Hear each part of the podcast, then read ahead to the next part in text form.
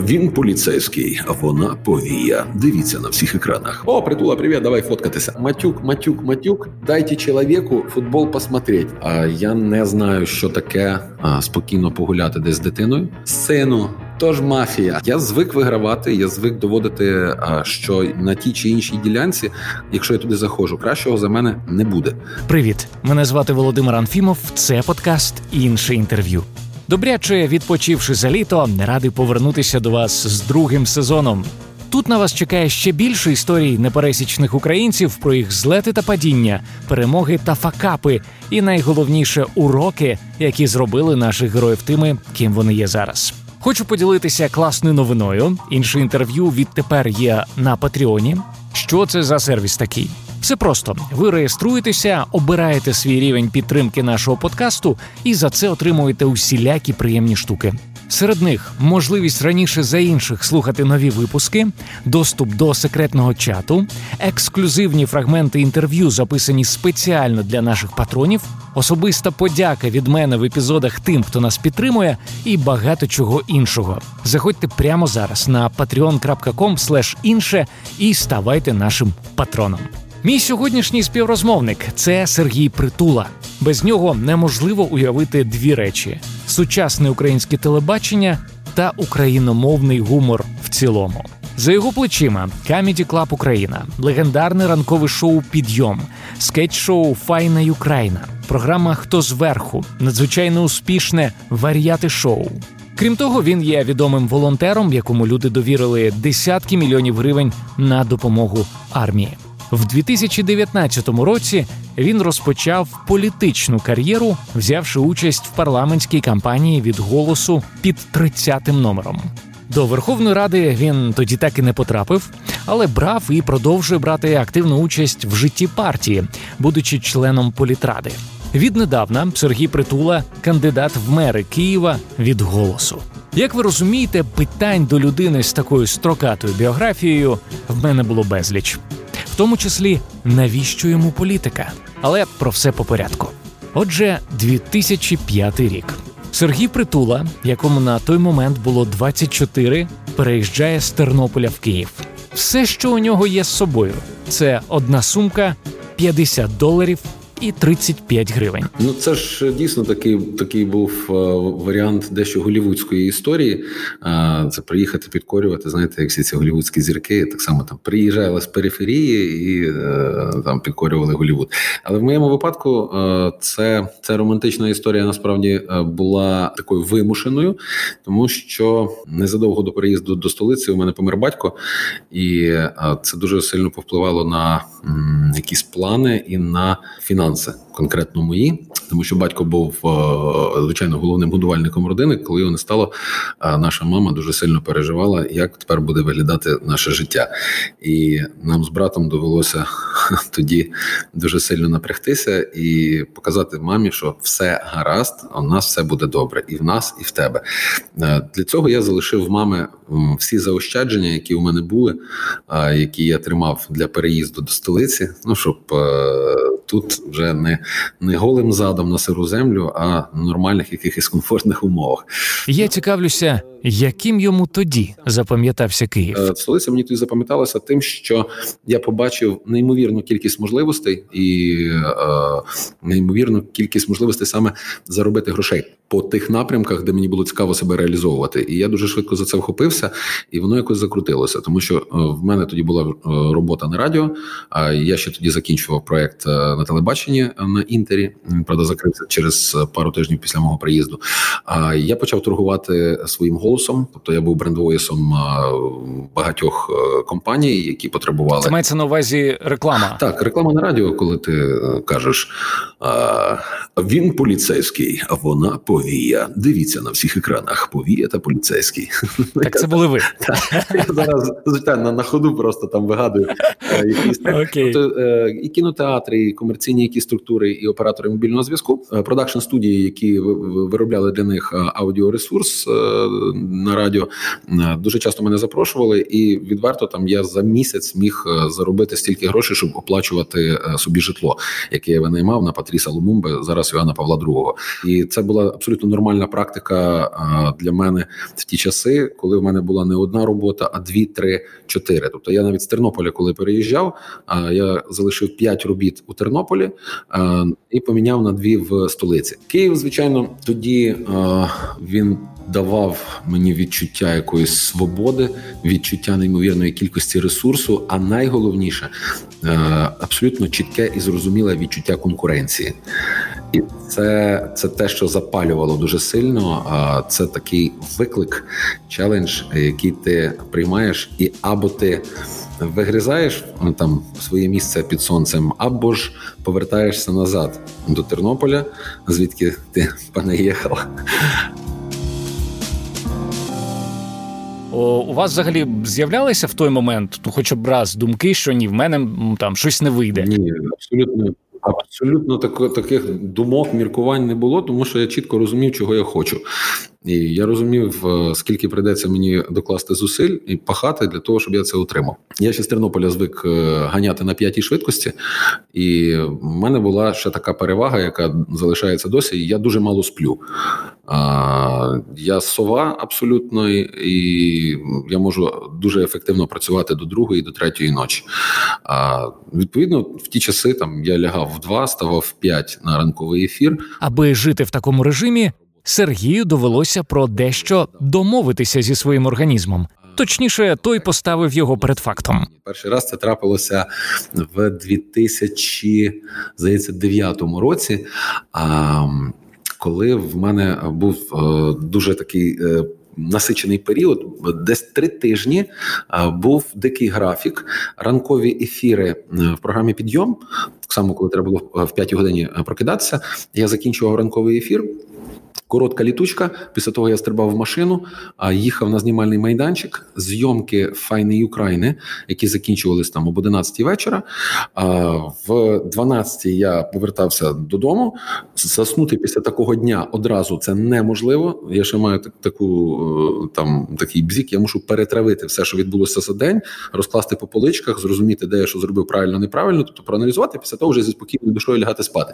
І так дійсно там дві години, три години, дві години три години на добу я спав. І через три тижні в мене закінчилися зйомки. Я прийшов додому. Ну тобто, зйомок вже сьогодні не було. Я прийшов додому, десь година була шоста вечора, мабуть. І я відчув страшну втому, і я заснув. Я прокинувся, подивився на телефон, побачив 8 тисяч пропущених. І на телефоні писало 9.01. Е, хвилину тому у мене закінчився ефір на новому каналі, на який я не прийшов. Ніфіга собі, тобто ви проспали. Я набираю Саню Педана, е, а він а він рже, каже, що там малий, трошечки заспав. От, Тобто я проспав, а, е, скільки виходить? Десь ну, годин ну, 15, мабуть, поспіль. А Саня каже: все, ти позбийся, е, будь вдома, все нормально. Ми з Фреймуткою відпрацювали, тебе прикрили, все окей. І я після того знову лягаю спати і прокидаюся о 6 вечора. Тобто я проспав добу, і організм сказав: Малий, дивись. Це тепер наша угода. Ти можеш пахати скільки хочеш, але раз в місяць дай мені вибрати те, чого мені не не вистачало в твоїй будні, в твоїй рутині. Цікаво, що програма Підйом, завдяки якій багато хто з нас вперше дізнався про Сергія Притулу, на самому початку була не дуже популярною. Сергій зізнається, Зважаючи на низькі рейтинги, українські зірки навіть відмовлялися йти до них на ефіри, мовляв, чого витрачати час. Незабаром все змінилося, і на підйом вже стояли черги з охочих, але так було не одразу. Зміни відбулися після того, як Сергій і колеги дещо про себе зрозуміли. А передував цьому Ось який випадок. Ви в одному з інтерв'ю сказали, що був такий момент у вашому житті, коли ви прочитали якусь е, статтю на е, телекритиці, телекритиці, е, де якийсь дядько вас дуже сильно там критикував вашу роботу в підйомі. Так, я пам'ятаю про що йшла мова. Це е, був е, пан Кокотюха, е, достатньо авторитетний український письменник, сценарист, і в той час ще, мабуть, і критик. Ну от і, і після цього ви, начебто, декілька днів лежали з температурою. Було таке. Сергій Притуло сильно реагує на критику. Я дуже сильно реагую на об'єктивну критику. От, тобто, а, якщо ще раз кажу, там коли приходять якісь ботоферми до мене на Фейсбук-сторінку і в коментах пишуть, що я мудак, а, ну чесно, я якось це переживу, тому ага. що а, е, це ж вони не перші, хто це робить. Але коли критика є об'єктивною, я до неї максимально намагаюся прислухатися, тому що а, якийсь погляд з боку він завжди м, буває корисним, е, тому що ти іноді себе з боку не бачиш, і е, людина, яка трохи петрає е, у тому, чим там ми займаємось на телебаченні, м, зокрема пан Кокотюха.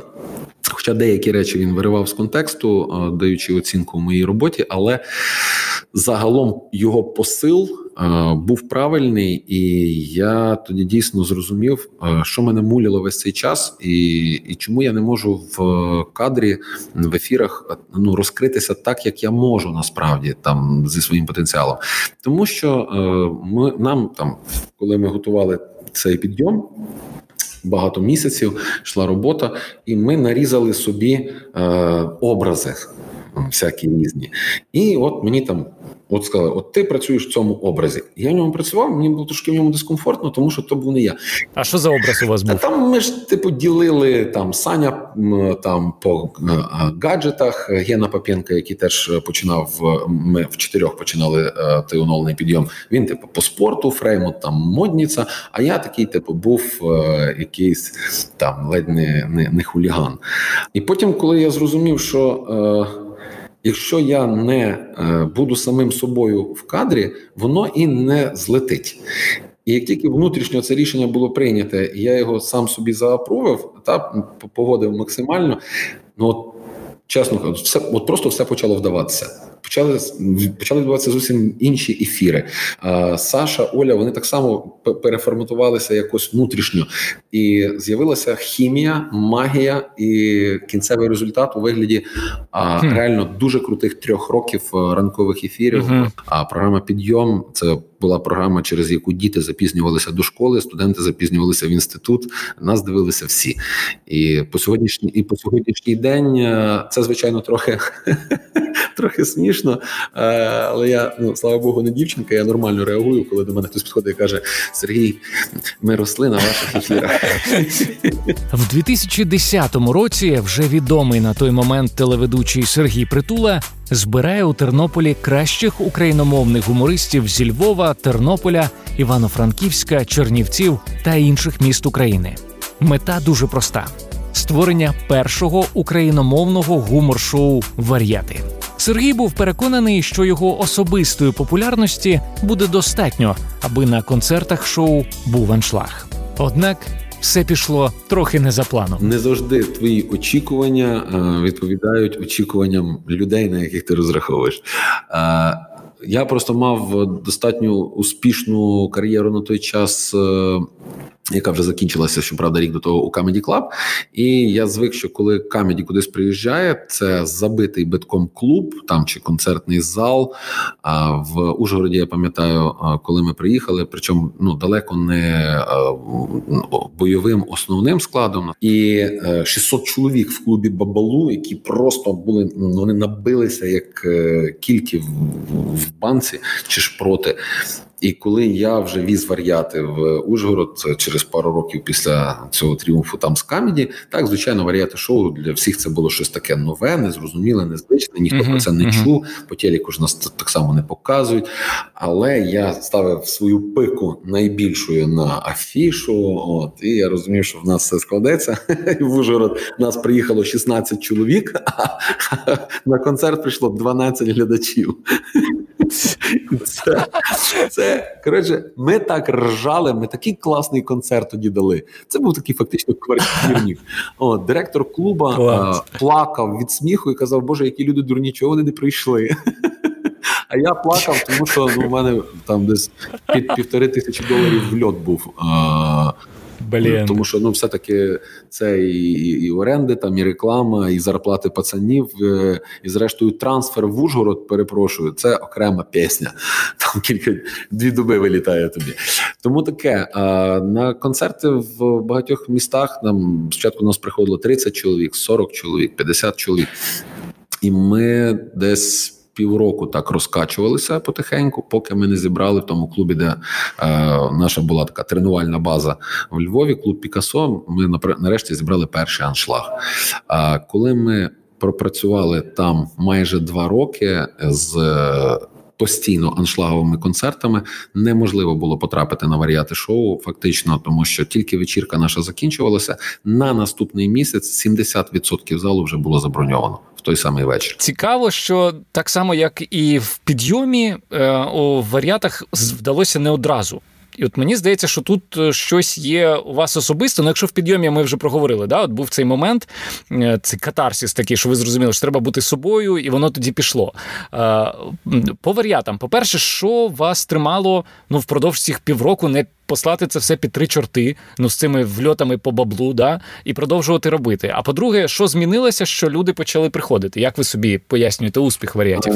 Ну, дивіться, на рахунок того, що там е, все кинути, бо попадаю по баблу, то я в принципі ж ну розумів на що я йду, і там був готовий інвестувати в розвиток колективу а ті чи інші кошти. Змінилося насправді е, одразу кілька речей. Коли я побачив, що моїх особисто потуг для того, щоб розкрутити цю історію, не вистачає. Звичайно, що почалися кадрові поповнення у колективі. Е, було введено там посаду піарниці, яка почала працювати над е, поширенням інформації про нас, е, пояснювати людям за місяць до того, як ми приїдемо, хто ми такі, домовлятися про якісь інтерв'ю. По-друге, все-таки е, з'явився хороший концертний е, комерційний насамперед е, спочатку директор, потім ще й концертний директор було видно. Я зрозумів, що ну ця от Махновщина, це в шоу-бізнесі не зовсім правильно, коли там ти намагаєшся контролювати якось всі процеси і думаєш, що ти краще всіх знаєш. Mm-hmm. Є фахівці, не, не треба боятися делегувати на них частину повноважень. Так, звичайно, спочатку спочатку це фінансові втрати, тому що ти інвестуєш. Іноді ти там людина попрацювала, попрацювала, так здавалося, вже там навела якісь мости, потім хоп, взяла і пішла. Ну таке теж буває. Ну але зате ти тепер знаєш, е, який функціонал має бути, чого вимагати там від людей. Е, плюс е, насправді перших півроку ще відбувалася кадрова ротація серед акторів, і ось така непевна ситуація із складом. Вона тривала років два, мабуть, перше існування нашого шоу варіати. Тому що ще раз кажу, ми починали було десь 12 чоловік акторів. Е, різних е, різнопланових. Це були і дуети, і музиканти, і пародисти, так далі. Потім е, частина цих людей або не витримувала темпу роботи, тому що задача стояла кожного місяця нова програма. Це те, що дозволяло завжди людей тримати в тонусі. Колектив був і майже повністю зараз залишається самопишучим. Хоча дійсно там останніх два роки хлопці вже почали долучати невелику авторську групу. Кожен дует uh там собі когось облюбував. І е, тобто люди, які бачили, що вони не можуть е, писати гумор на хорошому рівні з з таким темпом, вони просто самі відходили від справ. Іноді мені доводилося когось попросити піти з шоу, тому що людина не могла зробити самостійно вибір, що вона хоче більше працювати в варіатах чи бухати. Тому я допомагав зробити цей крок до того рішення, яке людина знала підсвідомо, просто боялася собі в цьому зізнатися. І десь е, так з. Е, кінця 12-го, початку 13-го року от колектив є в тому вигляді, е, в якому ви знаєте його станом на сьогодні. Я вас слухаю, і в мене складається враження від Сергія Притули як дуже прагматичної людини.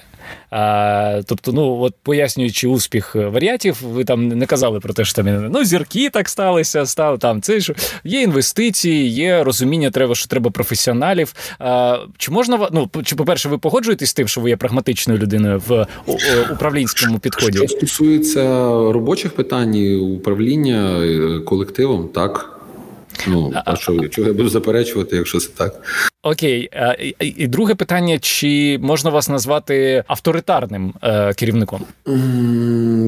Частково так, але дивіться зараз. Е, е, я спробую лаконічно, і мені знову як завжди не вдасться. Десь, звичайно, на підсвідомому рівні я розумію, що я радше авторитарний керівник, аніж там такий ліберальний. Проте, проте. Я застосовую дуже жорсткі вимоги до колективу на паралельних курсах, показуючи сам, що я є такий самий вимогливий до себе. І якщо я це роблю, будучи керівником, то давайте соколики ви будете викладатися також на всі 120%.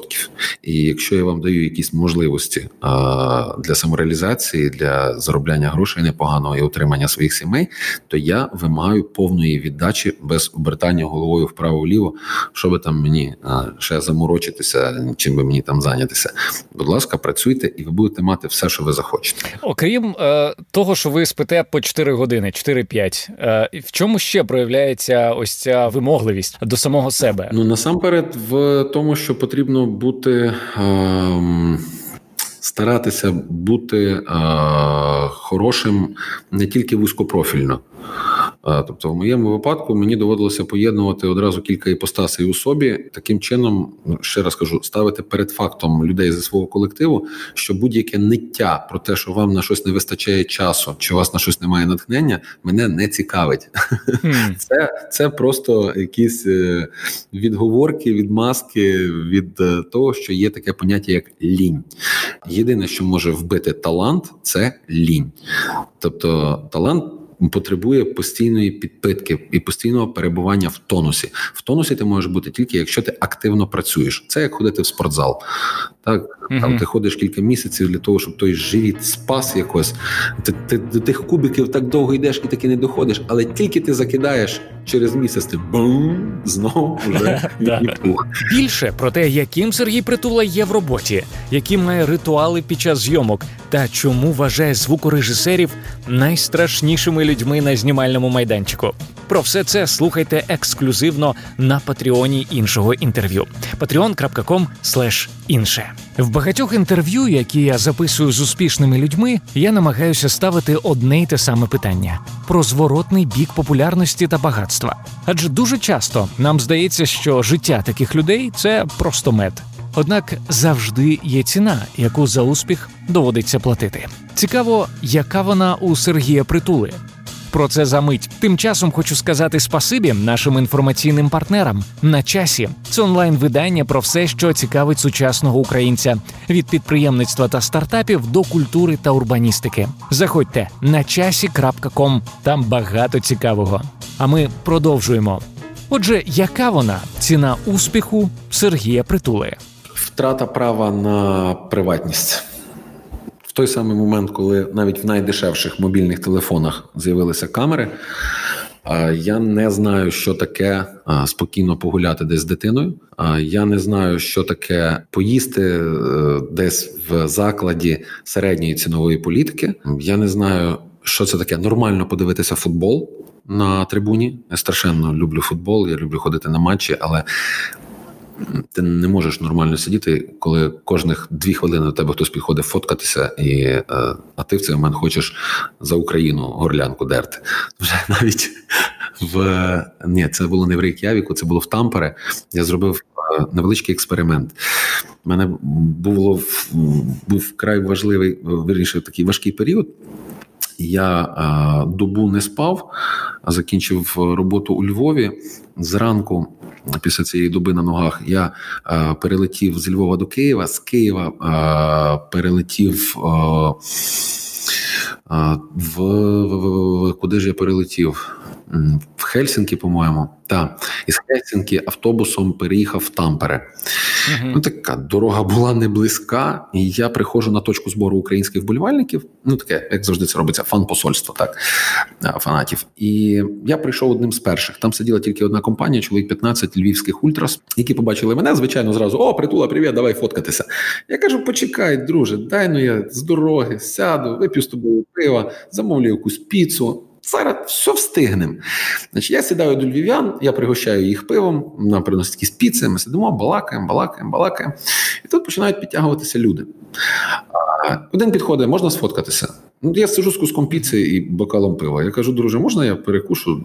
Та давай, що то одна хвилина. Я кажу, будь ласка, я перепрошую, але ну ну незручно трошки. Ну ладно. Потім підійшов другий, потім підійшов третій, п'ятий, сьомий, двадцятий. Через деякий час ці е, львів'яни, які сиділи і кожного разу ржали з мене, е, що там знов черговий хтось підходить фоткатися. Вони спочатку вони перестали сміятися. Потім один з них сказав: Чувак, треба мати сталеві нерви. А потім е, відбулося something that was some magic. Ми прийшли на трибуну. Я вів колону українських вболівальників традиційно, як це було в ті часи на закордонних викатах.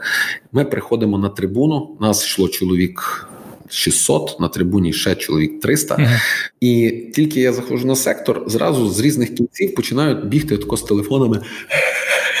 Люди в цей момент е, львівські ультрас беруть мене в кільце і, не добираючи слів, е, пояснюють людям, куди їм йти разом з їхніми телефонами. Була фраза була фраза Матюк, Матюк, Матюк, дайте чоловіку футбол посмотреть. Ну, це вже сказали харківські, які побачили ситуацію. А я товаришую із Хар... із ага. харків'янами Ультрас, із Дніпровськими, от із Львівськими. І мене просто взяли в кільце і дали мені можливість насолодитися футболом, а, викричатися, заряджати там голим торсом посвітити. Ну, все як воно має бути на нормальному футболі, коли ти хочеш. Круто відпочити і перебуваєш в колі однодумців. Тому е, така от розгалужена відповідь на ваше запитання. Так, втрата права на приватність це е, та ціна, яку мені доводиться платити. До того як перейти до політики, я не міг не запитати Сергія Притулу про волонтерство адже величезну частину свого вільного часу він присвячує саме цьому напрямку. Мені стало цікаво, що Сергій дізнався про країну і особисто про себе завдяки волонтерству. Дуже багато чого різного і, і цікавого, е, дивлячись, який період життя зачіпати. Якщо так об'єднати все, все, все, то по перше, е, завдяки волонтерству я зрозумів, що е, українці то є дуже крута нація, яка має на генетичному рівні якусь здатність до самоорганізації. Я в цьому переконувався неодноразово, і зрештою, е, і сам волонтерський рух, і е, добровольчий рух в Україні, і майдани, які були в Україні, це все були приклади дуже високого рівня самоорганізації, коли ти не чекаєш вказівки зверху, ти організовуєшся з однодумцями на низових рівнях е, суспільства. По-друге, це так само, знаєте, це дуже серйозний е, управлінський е, досвід, uh тому що там мені, наприклад, зараз не страшно е, претендувати на посаду київського міського голови. Хоча багато хто там закидує, звичайно, відсутність е, нібито управлінського досвіду, але я завжди кажу е, своїм скептикам: я кажу, хлопці, спробуйте організувати штаб оперативного ведення бою для третього полку спецназу.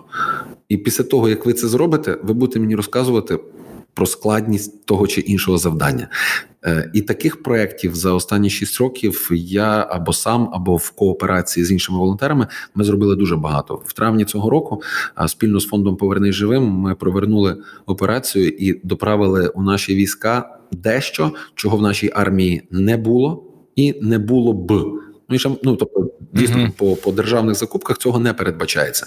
А ми це організували. І я знаю, а, тому що хлопці мені звітують регулярно, як це рятує життя наших бійців, і як це допомагає у тому, щоб а, їх там нети йшли на гумус. Звісно, історія Сергія Притули була б неповною без розмови про політику. Перейти до цієї теми нам допоміг карантин. Сергій зізнався, що він дещо змінив його житті. Карантин ввів дещо нові правила, і вони мені сподобалися. А я перестав мотатися по по Україні з концертами. Ці всі вічні переїзди, ці готелі, це все тобто в цьому є свій кайф, звичайно, безперечно, але ну діти вже підросли трошечки старшому 11, скоро 12, доньці ось 3 виповнилося. І останні 5 років, ну відверто кажучи, мені було вкрай важко витримувати баланс сім'я-робота. На сім'ю завжди залишалося mm-hmm. найменше часу, і тут ми. Кілька місяців поспіль в ми дотримували строгого режиму. Я просто так засмакував оце, що ти зранку прокидаєшся, тобі не треба нікуди спішити, ти вдома. Ти на карантині, чорт забирай. Так, У тобі так, лазять так. діти. Ти приходиш до малого, який дистанційно навчається, сидить за комп'ютером, ти з донькою граєшся. Е, я там читав постійно, що великі проблеми у сім'ях сім'ї розпадаються через карантин, тому що так, так, люди так. там сваряться і так далі. А в мене з жінкою навпаки, якась така, знаєте, другий медовий місяць почався, чи чи як це назвати? Тому що е, я постійно в гонитві там гастролі це половина року забирають мінімум. Навіть коли я в Києві, там от як е, знімальний процес йде, якісь програми знімаємо. Тобто я в восьмій ранку виїхав з дому і в два ночі приїхав додому. Ну, ми не бачимося. Просто я приїжджаю переночувати до своєї жінки. А тут все помінялося.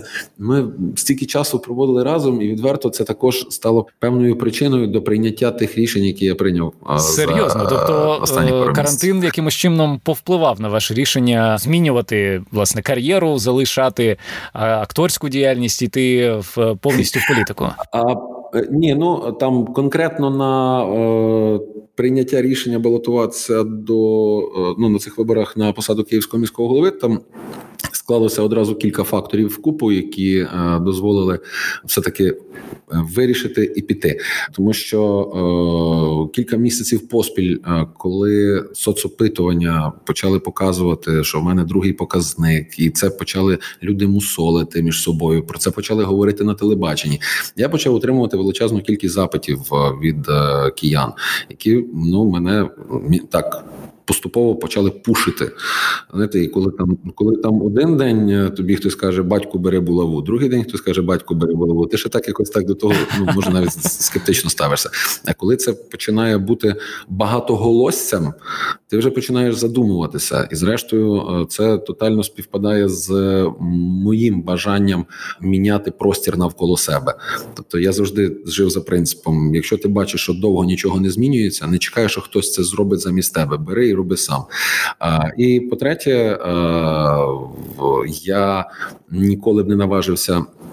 На такий відповідальний крок, якби я не бачив команду людей, які можуть стати для мене опорою в регулюванні там вирішення тих чи інших проблем міста тому що очевидно, що я не є фахівцем з великої кількості питань, які важливі для життєдіяльності е, столиці. Але я знаю, як об'єднувати людей навколо мети. Я знаю, як формувати команди, я знаю, як комунікувати і вибудовувати певні е, методології, які далі працюють.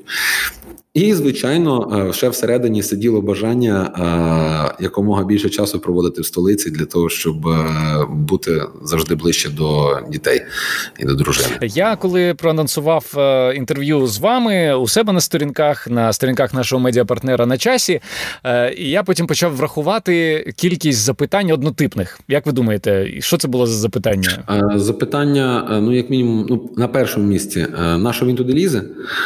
Бінго! Так запитання, яке йде на другому місці, що він не не балотується в Тернополі а, або в себе в Збаражі, От, а, ну решта менш популярні. Так, так, так. Ну ну з Тернополем і з Баражем зрозуміло. Я я чув відповідь в інших ваших інтерв'ю, в тому плані, що ви живете в Києві останні 15 років, і яке відношення ви зараз Ні, маєте ну, до відверто, до, до, до цих місць? люди, які типу, ну ти ж ти ж типа звідти, то там балотуйся. Ну так, це це, ну, це а якщо дивно. ти народився на Херсонщині е, там чи на Миколаївщині, на Миколаївській області СМТ Доманівка, але 20 років живеш в Києві, то тобі що повертатися, балотуватися в Доманівці? Ну собі там адресуйте ці питання. А на рахунок е, та а на рахунок того, е, для чого мені це все ну не знаю. Там, якщо люди зараз послухали останні там 50 хвилин нашої розмови, то в принципі мені здається, що відповідь на це запитання між рядків вже можна було зрозуміти і усвідомити. Так, дійсно, на той момент ми вже спілкуємося майже годину. Однак питань до Сергія в мене все ще безліч. Зокрема, чи погоджується він, що під час парламентської кампанії коментарів на кшталт навіщо це тобі потрібно було трохи менше ніж зараз, коли він зібрався в мери? Ні, ви знаєте, питань було о, достатньо багато подібного штибу. А зараз можливо о, вони. Мають риторику дещо агресивнішу. Ніж минулого року, тому що є два тригери у вигляді Володимира Олександровича Зеленського і Святослава Івановича Вакарчука. От а, тобто їх е, робота а, чомусь викликає у людей бажання. А, відігратись на мені. Ну, одне з запитань, яке я побачив у себе в стрічці е, від людини, до речі, яка з вами знайома, не буду називати її ім'я, е, було в тому, що ну от ви часто в інтерв'ю кажете, що я не Зеленський, я не Вакарчук. Але, наприклад, той самий Зеленський, да, він казав, що чуваки, в мене вийде, тому що я зміг побудувати ось таку гігантську імперію розважальну, я класний управлінець. Ви так само кажете, да? Я в мене я волонтер, я знаю, як організувати організовувати процеси. Чому ви думаєте, що у вас вийде в той час, як у Зеленського, наприклад, деякі люди кажуть, що видається у нього не дуже, що виходить не дуже? Поважаю, поважаю вашу політкоректність. Е, що значить не дуже? Там катастрофа. Е, е, я переконаний, що в мене має вийти, тому що в мене трошки інші принципи добору кадрів, ніж те, що ми бачимо у випадку Володимира Олександровича та офісу президента. mm Тобто, як показав останній рік роботи гаранта конституції, особиста відданість у них цінується набагато більше аніж фаховість, і це, на мою думку, велика помилка. І розставляти людей, які звичайно тобі дуже віддані, на яких ти можеш покластися, які тебе не не підведуть, це добре, і, і хай так е, робить. Але ну, якщо обирати між людиною, яку ти знаєш 15 років, що він хороший парень, і людиною, яка закінчила там Стенфорд і Петрає в економічних процесах і знає а, людей а, свого рівня за кордоном, з якими вона може вирішувати фахово там питання, які є проблемні в українській економіці, то може все таки взяти другу ту людину, uh формуючи е, команду, е, з якою я зараз йду. А це ну одразу там кілька груп людей. Одні люди це ті, е, кого ми будемо показувати киянам в списку до Київради. Частина людей це які не йдуть у Київраду і діляться знову ж таки на дві групи, яким влада в принципі не цікава, але вони готові консультативно 24 на 7 бути поряд, і ті, е, кого ми бачимо на тих чи інших посадах е, у відповідних департаментах, е, де вони будуть займатися відповідною проблематикою по, по містах, і серед них немає випадкових людей. От від слова взагалі. Там ну представлені різні категорії е, суспільства. Там є місце і для там потужних юристів, є місце для людей з такою економічною освітою, що я поряд не стою з своєю економічною освітою і магістратурою. От є люди, які представляють е, громадські організації, є люди, які мають статус учасника бойових дій, е, є люди, які так само вийшли з волонтерського середовища і. Е, те, що об'єднує всіх цих людей, що вони е, спраглі до змін. Вони достатньо рішучі, а вони мають нульову толерантність до корупції, за що вигрібали все життя і, мабуть, будуть вигрібати вже на більш високому рівні, але вони не ламаються, не здаються і готові битись до кінця. І головне те, що вони знають, як це має працювати. Е, тобто букву закону вони знають, і вони знають, е, хто ставить палки в колеса. Е, і не дає цьому колесу крутитися, тобто таких людей потрібно буде відставляти в бік і на їх місця ставити нових ефективних. Наскільки ви самі е, дивилися і спостерігали за тим, що відбувається в тій самій Київраді, наприклад, впродовж останніх декількох років? Або ж ви все ж таки дивилися на процеси, як ну, звичайний киянин, е, пересуваючись містом по по вулицям і так далі? Ну, дивіться, ну ви ви ж не гірше е, мене знаєте, що відбувалося е, останніми роками в Київраді. Наскільки я знаю, ви мали безпосередньо від так. Я знаю. А тут мені цікаво, чи слідкували ви? Я слідкував, е, можливо, не завжди дуже прискіпливо. А можливо, все таки ну так, що що обманювати місцями поверхнево. А слідкував за роботою, але я компенсував цю неуважність до публічної частини роботи Київради інсайдами від кількох людей, які працювали в Київраді і працюють по сьогоднішній день. А, І знову ж таки, незважаючи на те, що це люди, які не мають відношення там до голосу чи до мене. Але коли вони почули про те, що в мене є амбіція обійняти посаду міського голови столиці, я мав вже і і буду мати ще неодноразово з ними зустрічі, тому що вони е, там насправді ж не всі корупціонери і хабарники у Києві. Абсолютно є абсолютно. багато є багато хороших толкових людей, від яких на жаль мало що залежить, і вони мені розказують і показують, де е, це все зароджується корупційне кубло. А ну що треба розламати, що треба випалити напалмом, що треба е, робити з нуля, де треба о, заручитися підтримкою е, МПС, СБУ, НАБУ і тому подібне. І це все в мене потихеньку складається в голові на окремі полички для того, щоб потім в один день це застосувати. Сергій говорить про Київ. А у мене з голови найде його нещодавнє інтерв'ю лівому берегу. Там він сказав: якщо не стане очільником столиці, в Київраду не піде, а буде займатися розбудовою партії. Я прошу це трохи прояснити. Я не збираюся очолювати список е, голосу до Київради. Я претендую на мерську посаду. Е, питання того, щоб я йшов першим номером, звичайно, піднімалося, обговорювалося, і у партії є велике бажання, е, щоб я очолив цей список, але я дав чітко зрозуміти, е, чому я цього не зроблю. Тому що, незважаючи на те, як закінчаться ці вибори для мене на посаду міського голови, я далі збираюся достатньо активно працювати. Політика це те, що буде мене цікавити на найближчі кілька десятків років. Це не одноразова акція, і я дуже е, багато збираюся покласти зусиль і витратити часу на ті об'єднавчі процеси, про які всі тільки говорять, але на жаль, там мало що робиться. У нас дійсно є велика. Ну це насправді не проблема, це прекрасно. Це ознака демократичного суспільства. У нас багато невеличких дрібненьких партій правого правоцентристського толку, які мають спільні цінності, які мають якісь спільні платформи, які відрізняються один від одного. Ну не дуже суттєво. Ну наприклад, такі партії, як е, Сила людей, такі партії, як Демсоки. Кіра, це яскравий приклад низової демократії. Ці партії не не будували структурно зверху вниз. Це партії, де люди об'єднувалися на низах і потім формували структуру вгору. І вони вони це насправді зачаровують. І я розумію, що питання об'єднання це важливе питання для усіх сторін і для голосу. Я би дуже хотів, щоб ми активізували ті розмови, які велися в принципі з цими партіями останнім часом перед місцевими виборами. Але тут трошки інша кон'юнктура на парламентських.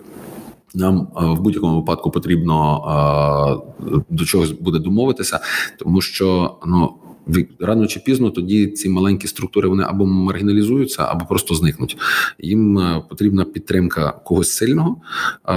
Ну в нашому випадку я маю на увазі про про голос. А нам потрібна і свіжа кров, е, і показати єдність проукраїнського про українського демократичного табору.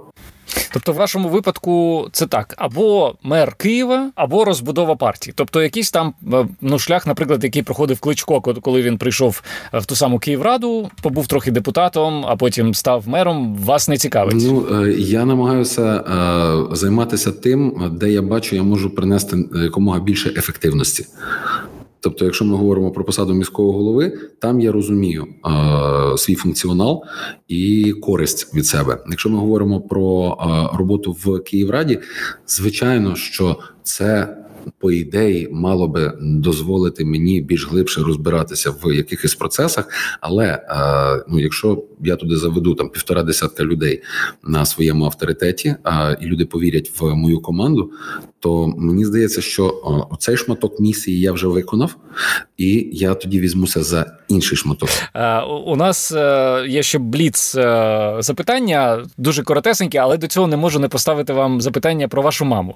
Я знаю, що минулого року ви казали, що вона активно вас консультувала, телефонувала регулярно, робила якісь вам поради. Скажіть, будь ласка, чи бере участь цього разу мама в, в кампанії?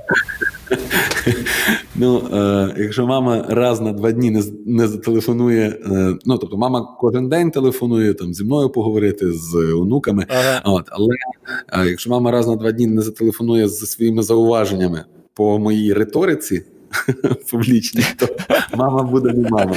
Я Сьогодні сьогодні зранку я їхав е, сюди в офіс на зустріч, і я їду, мама набирає, каже: Дивись, ну, сину, тако, е, я ж не лізу, але ти якось би трошечки, може, там не треба так критикувати вже аж дуже. Бо ж ну так якось ти ти ж добрий.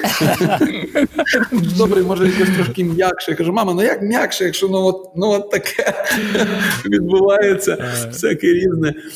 І Мама, знаючи мою натуру і мій характер, вона дуже сильно переживає, бо сину, то ж, то ж мафія. Я кажу, я кажу, мам, мафія, мафія, але ж ну, типу, е, ну, секретик дуже простий. Спочатку треба спробувати не брати. решта будемо дивитися. Ну а ми переходимо до блоку запитань від слухачів подкасту інше інтерв'ю та читачів нашого медіапартнера сайту на часі. Друзі, дякую за те, що ви активно надсилали свої питання. Уважно слідкуйте за майбутніми анонсами в соціальних мережах нашого подкасту та на часі, і залишайте там ваші запитання.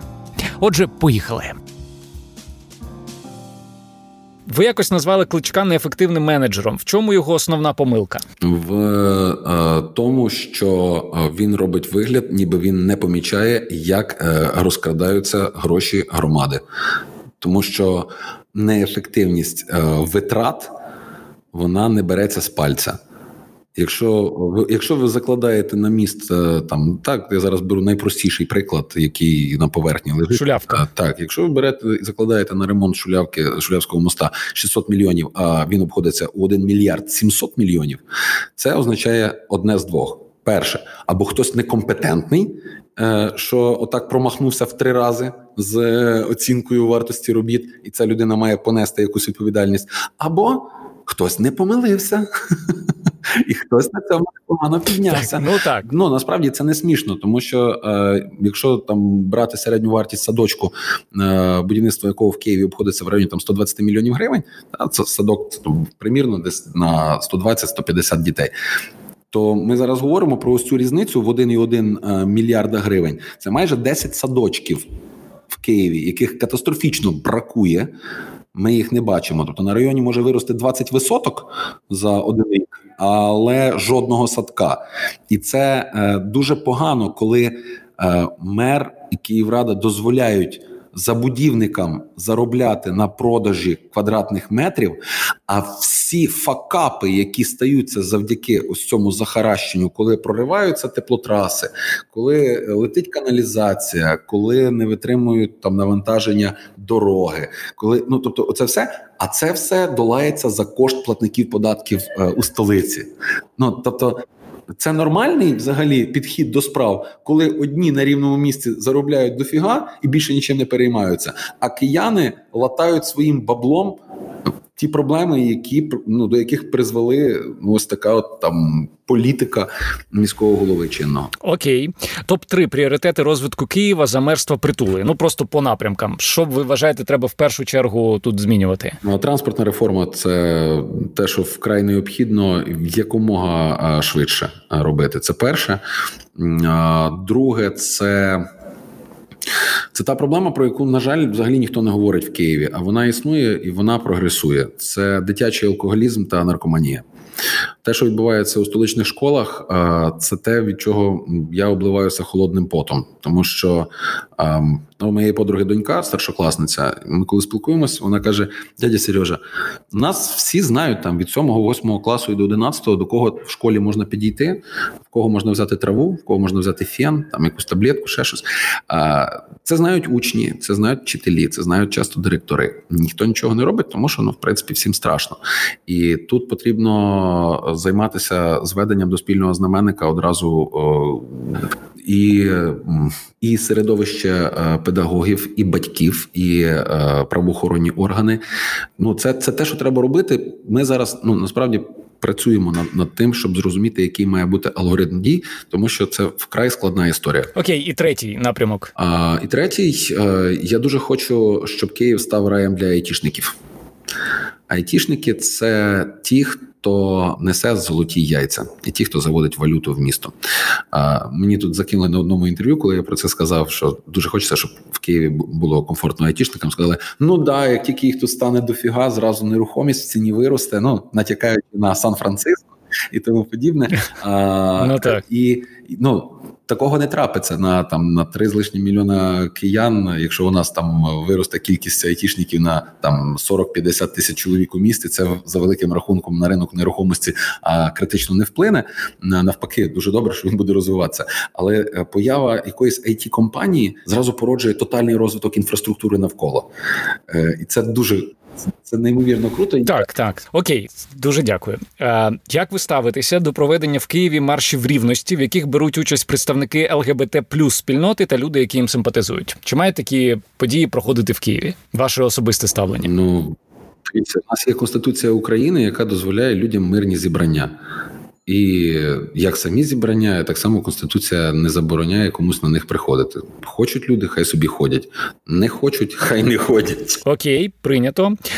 У Києві є велика транспортна проблема. Як ви вважаєте, якщо додати більше смуг для автівок чи мостів? Є ще одна така теорія, що більше мостів побудувати, е, то чи вирішить це цю, цю транспортну проблему? Вона не вирішується е, тим, що ось тут взяли і додали ще одну смугу, або отут додали ще один міст.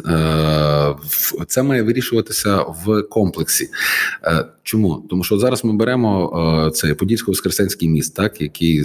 Це останні 16 років, і кінця краю не видно. Але але є підозра, що цієї осені на міський голова все таки буде його урочисто відкривати, бо парком Наталка людей вже не здивуєш. Не здивуєш. А тепер дивіться, е, будуть великі клопоти, тому що для того, щоб цей міст запрацював так як він має запрацювати, розвантаживши е, там поток автомобілів автомобільний е, з лівого берега на, на, на правий.